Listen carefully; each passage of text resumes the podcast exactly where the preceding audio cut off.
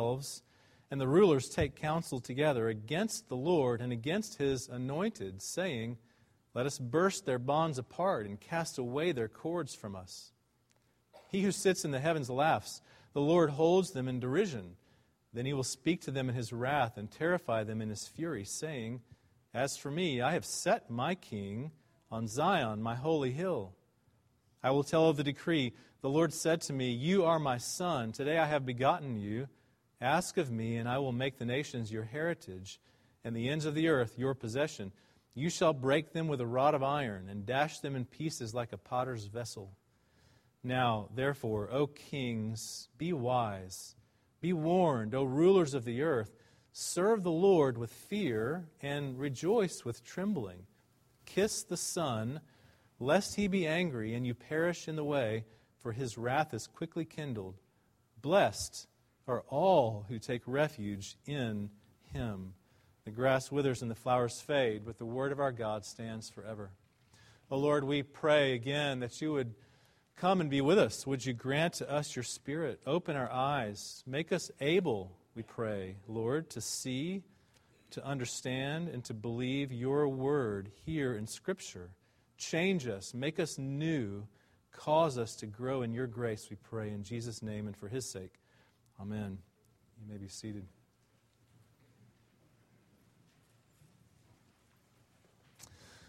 Many of the pairs of the Psalms are considered to be one. We saw that with Psalms forty-two and forty-three a few weeks ago. Those two Psalms are divided in your Bible, and they were broken up in times past. We're not exactly sure why, maybe for liturgical reasons.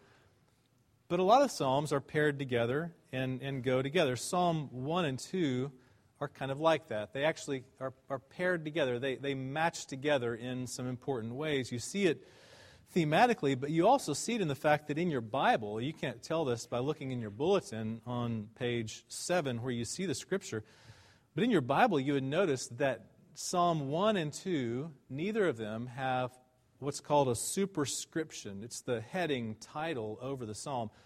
The bold title that you see there is is not Scripture. That's what the the writers, the the publishers put in there to kind of help you know what's coming. But the the capitalized superscription over Psalms is what I'm talking about. These Psalms don't have one.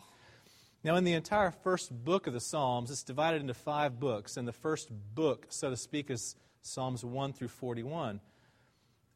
All of those Psalms that have a superscription, and almost all of them do, are attributed to David the king. All of them are. The few exceptions that don't have a superscription heading are mostly paired with the psalm before it, which does have one. Psalms one and two don't have a superscription. The point being, most scholars suggest, is that they are the superscription to the entire Psalter. They are the introduction to the whole of the Psalms. They introduce to us the overarching themes of the Psalter and even the themes of the whole narrative of Scripture. Psalm one is a, a psalm of wisdom. It's a psalm that points to the way of covenant blessing for one who stands, who walks, who lives before the Lord.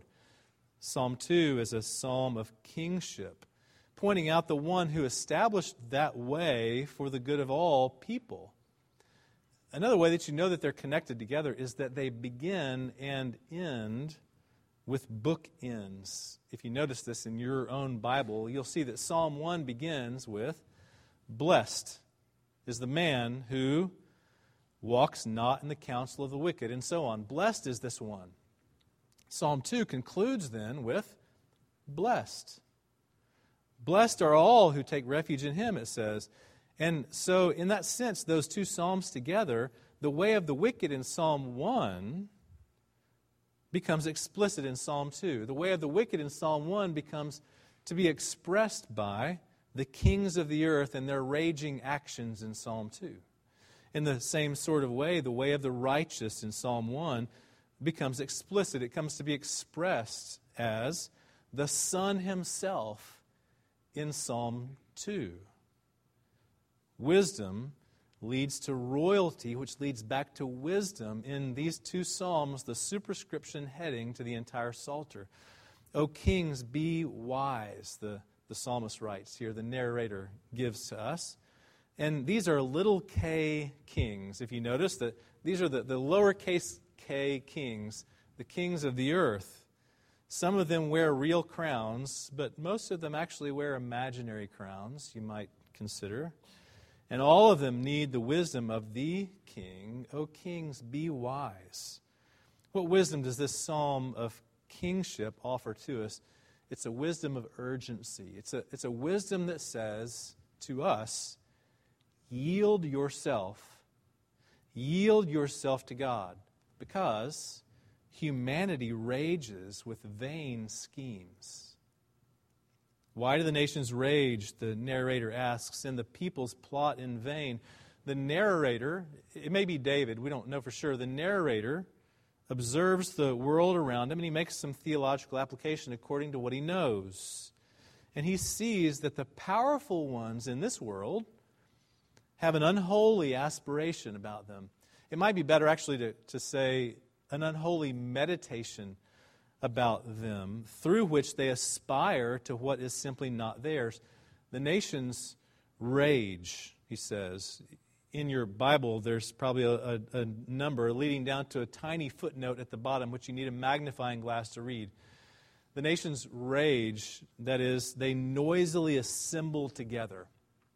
They get together and, and they they make a, a commotion, a, a noise, an assembly.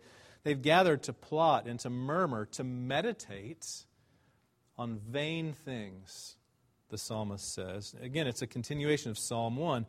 What happened at the beginning of Psalm one? Blessed is the man who walks not in the counsel of the wicked, nor stands in the way of sinners, nor sits in the seat of scoffers. But what does he do? He delights in the law of the Lord. He meditates on it day and night. This is what the righteous one does. He's like a tree planted by streams of water, but the wicked are not so. The wicked are like chaff. What's chaff? Chaff is, is that... that uh, leftover husk of the wheat after the threshing floor activity of the of the harvester. The chaff blows away in the wind. The chaff is vanity. And on what vanity do these ones meditate? To what vain thing do they aspire? Well, he tells you. They set themselves against the Lord and against His anointed. This is a coronation song written for the occasion of the ascension to the throne of King David or some other Israelite king, and it was used, surely, in those ceremonies as a song of coronation. But did the nations really rage against David? Did the nations really rage against Israel? They had some enemies around them. They had neighbors that gave them trouble, and they gave trouble to their neighbors. But generally speaking, the world itself didn't rage against David. The world itself didn't rage against the kings of Israel. This seems to be speaking of something much bigger, a bigger king.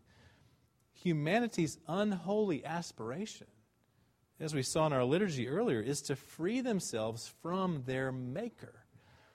But that's just an untenable position, isn't it? And it's an impossible position to defend. Why? Because they set themselves against the Lord and against His anointed. What, what are these unholy aspirations say? What do they claim? Let's burst their bonds apart and cast away the cords from us.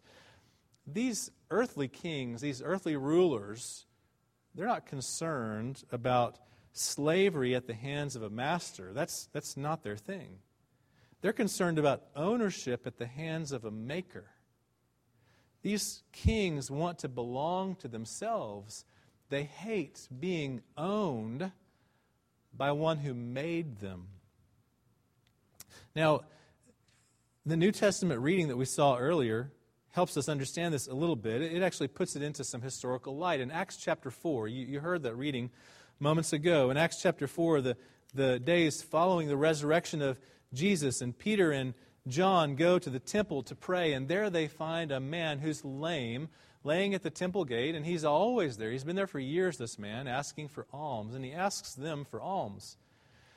And they say to this man, this is days after Jesus rose from the dead, and, and the disciples are filled with strength. The Holy Spirit is at work, and, and they're working miracles. Peter and John say to this man, look, we don't have gold or silver to give you, but what we do have we will give to you.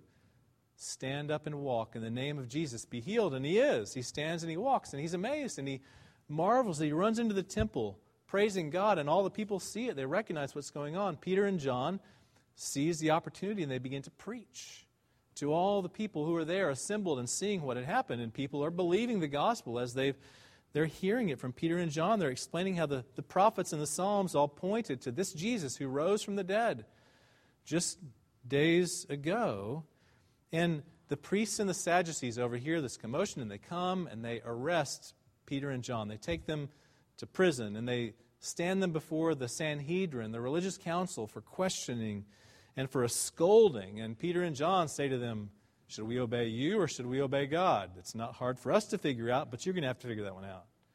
Well, they're released because they didn't break the law, and they immediately go back to their friends, the other disciples, and all of them together quickly apply Psalm two. And what did they say? Their voices together, they, they, they raise their voices and they say, Sovereign Lord, who made the heaven and the earth and the sea and everything in it, through the mouth of David, your servant, said this by the Holy Spirit. And they quote Psalm two, why did the Gentiles rage and the peoples plot in vain? The kings of the earth set themselves and the rulers are gathered together against the Lord and his anointed. And then they explain themselves. For truly, in this city there were gathered together against your holy servant Jesus, whom you appointed, both Herod and Pontius Pilate, along with the Gentiles and the people of Israel. They're pointing out that these are the ones that have raised themselves up against God. This psalm is fulfilled in time and space history. Right here, they're recognizing that that's the case. Herod and Pilate are the kings, and the people are the nations in their commotion. But it's bigger than that, because remember, it's it's lowercase kings. It's it's the the supposed rulers of the earth, those who are in charge of themselves. It includes the world rulers throughout history, from Roman Caesars to Far Eastern emperors to African despots to Latin American dictators to American presidents. All of those who ascend to the place of power do so with an agenda, don't they? But it's more than that. It's more than that because it becomes smaller than that. It's not just the obviously powerful or the obviously enemies of God. It's, it's actually people like you and me. It's us in our own hearts who raise ourselves up against the Lord and against His anointed in ways like this. You know, many people use religion in order to avoid God. We all do this. I mean, you do this. I do this. We we use religion to avoid God. We do things like we think in our heart, if I just behave well enough, then I can avoid answering to God. Or if I just attend often enough. How, how many of you grew up with a Sunday school attendance plaque, and maybe at the end of the year you had a perfect attendance or not? If I just attend often enough, maybe I can avoid answering to God. If I just give a little money, if I just give enough time, if I just give myself enough, then I can avoid answering to God. But it's an untenable position. It's an indefensible posture. Why? Because our very existence depends on the Lord Himself. We can't exist apart from Him, nor can these kings and rulers either. Some years ago, there was a, a debate between a Christian philosopher, Greg Bonson was his name. He's since deceased. A brilliant Christian philosopher who debated against a, an atheist philosopher regarding the existence of God. And the, the debate went on for a couple of hours, and over the course of the debate, the atheist would make statements like, well, Doctor Bonson, when you speak of this, you should acknowledge that.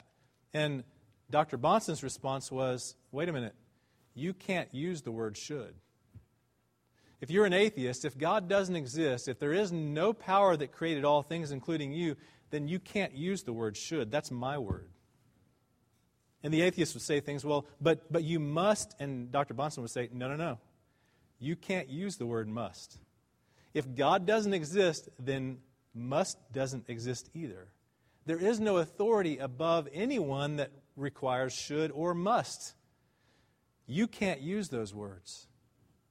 In other words, it's an untenable position because Your very existence depends on the Lord. These kings can't stand against God without God. Doctor Bonson said to the atheist, he said, it's kind of like you're a child crawling into your daddy's lap in order to slap him in the face.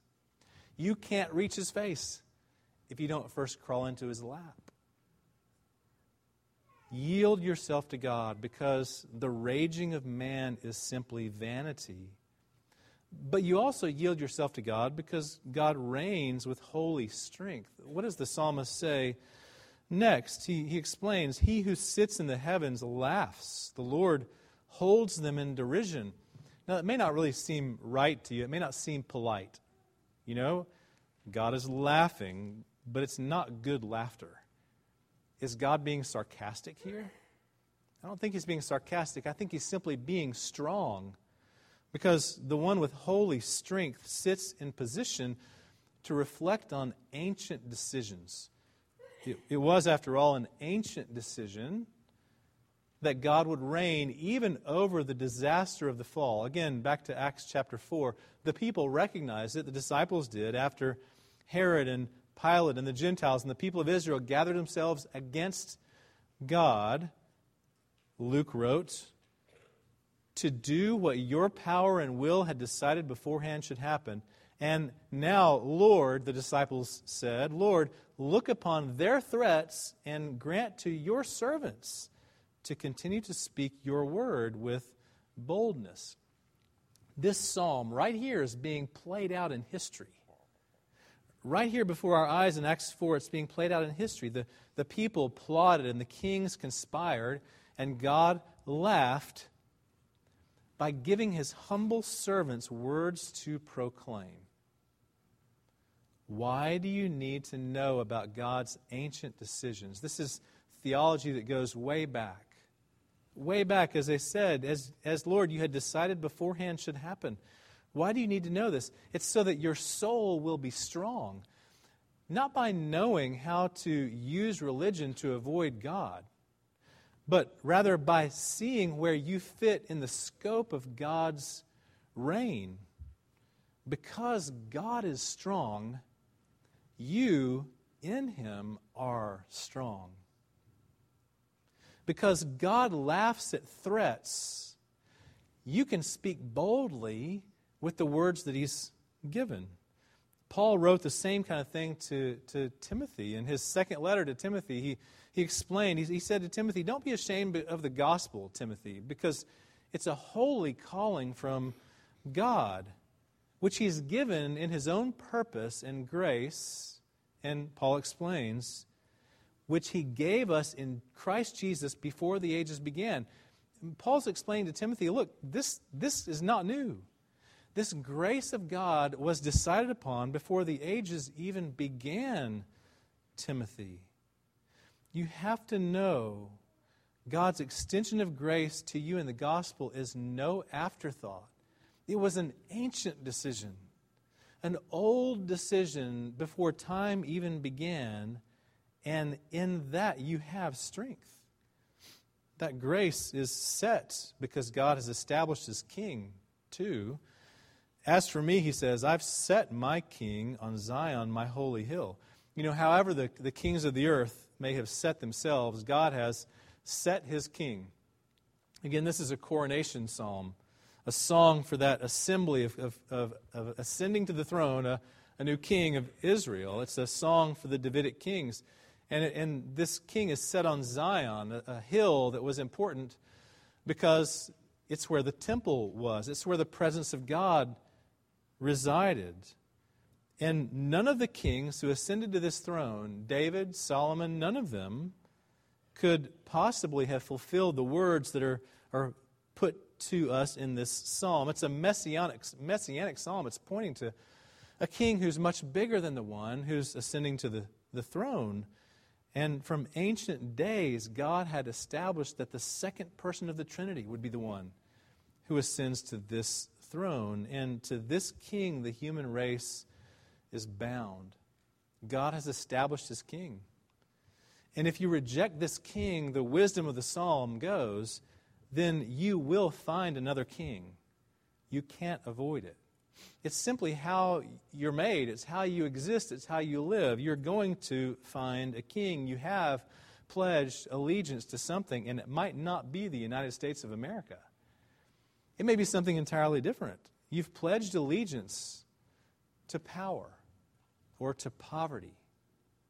You've pledged allegiance to education or to social renewal. You've pledged allegiance to upward mobility, or you've pledged allegiance to the derision of those who are upwardly mobile. I mean, you just can't escape it either way, on one side or the other. You've pledged your allegiance to a king. And if you say, I'll claim Jesus, I'll pledge allegiance to Jesus as long as, fill in the blank, as long as I have this or as long as they do that, then he's not your king. That thing is. You can't use him as a means to an end because he's God's established king.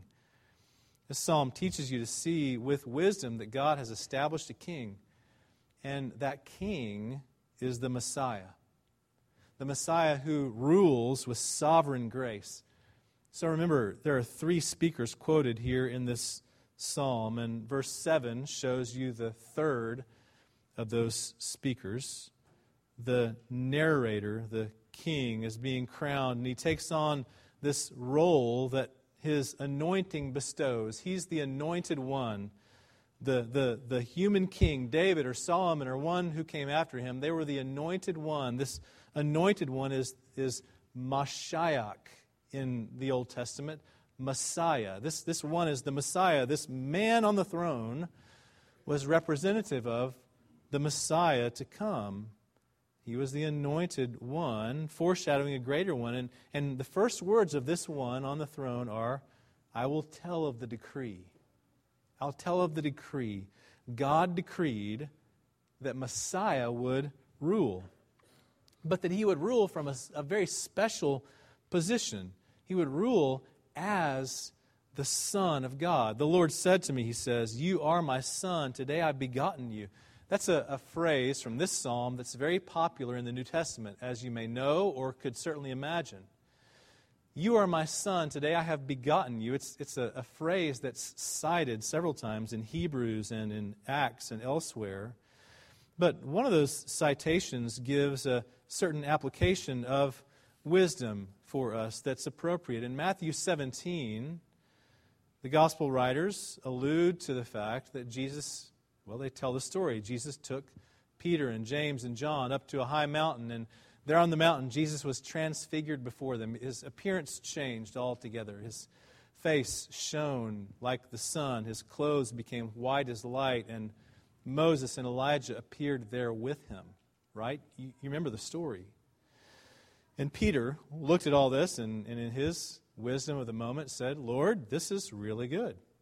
Maybe we can build some tents, and you and Moses and Elijah can just stay here for a while, and the three of us will hang out on the side and kind of watch what happens. This is going to be really fascinating, Peter assumes. But then a voice comes from heaven, and what does the voice say? This is my beloved Son, with whom I am well pleased. Listen to him. As though the words of God came to Peter himself. Peter, listen. Quit coming up with plans and des- designing ways to build tents so that you can stay here. Peter, listen to him. This is my beloved son. Listen to him. Later, Peter would explain this a bit more in his second letter, where he wrote this. He said, we ourselves heard this voice from heaven, for we were with him on the mountain, and so we have something more sure than clever myths. We have... the prophetic word, to which you will do well to pay attention. Peter hadn't missed the lesson. Listen to him, the voice from heaven had said, and Peter remembered, to which you will do well to pay attention, because this Messiah is the Son of God. Listen to what he says. Listen to his word for you. Listen to what he says through his word by his Spirit, and thereby find refuge. There are three voices in this psalm. The, the first stanza is the kings of the world speaking out, raging against God. The second stanza is God the Father responding to that. The third stanza is God the Son, through the voice of the King, speaking out of the decree of God. But but maybe there's a fourth voice here too. I mean, there is a narrator, the writer who's explaining all of this. But look at the last stanza. Maybe the fourth voice is, is the Holy Spirit. I mean, I don't think it's much of a stretch to suggest. After all, these are the kinds of words that the Holy Spirit would say to you. He's extending terms of peace to the kings of earth. He's saying things like, now, you kings, be wise. This is what the, the Holy Spirit would, would say to you through Scripture. Be wise. Think carefully and observe carefully all that's around you. This, this is a word that the Spirit would say to you. You rulers, be warned. The, the Spirit would warn you. The Spirit surely frequently does warn you away from your sin and temptation to drive you back to the gospel. He warns you. Serve the Lord with fear and trembling, he says. Kiss the Son, that is, yield yourself to Him.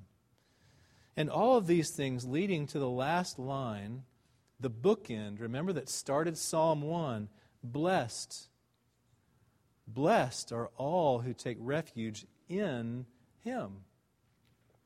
Now, you know the, the decree included a promise back in that previous stanza, a promise to the Son. What was it?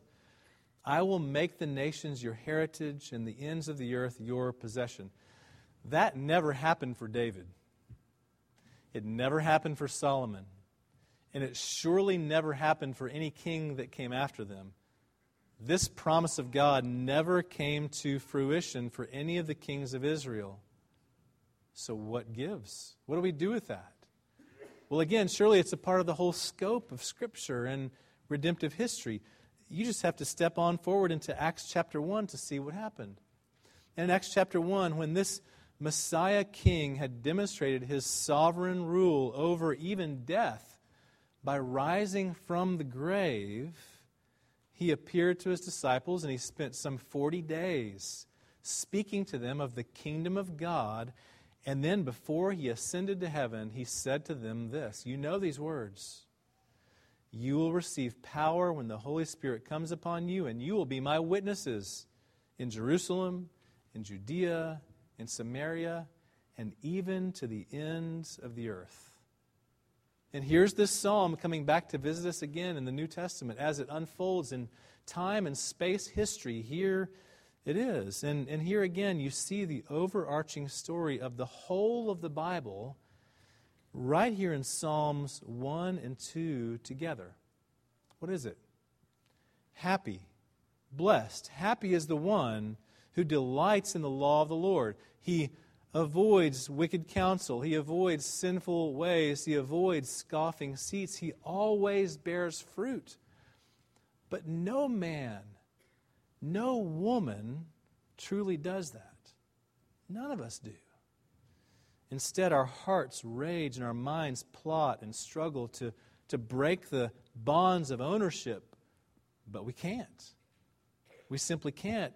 And so with sovereign grace, Messiah extends to us the terms of peace. So where is happiness? Where is refuge? The Psalms, this psalm, and all of Scripture is very candid about that. There is no refuge from God. But there is refuge in God. And that's where this psalm goes. There's no refuge from this King, capital K King. There is no refuge from Him. Oh, but there is refuge in Him. So come. These two together are the superscription to the Psalter. They're, they're the introduction to the whole of the Psalter, and to the overarching themes of all of Scripture altogether, the whole redemptive story. And it exhorts you simply to this. See God's way of wisdom and yield to God's King. And by faith, by faith, find refuge in Him. O Lord, we pray that you would again give to us eyes to see, give to us ears to hear and hearts to believe. Make us so that we might grow in your grace as we yield to this your King, whom you've sent in mercy upon us into your creation to take on flesh so that we by faith might have life and liberty and joy and hope for eternity in Him alone. Would you do this for your own glory, we pray, in Jesus' name. Amen.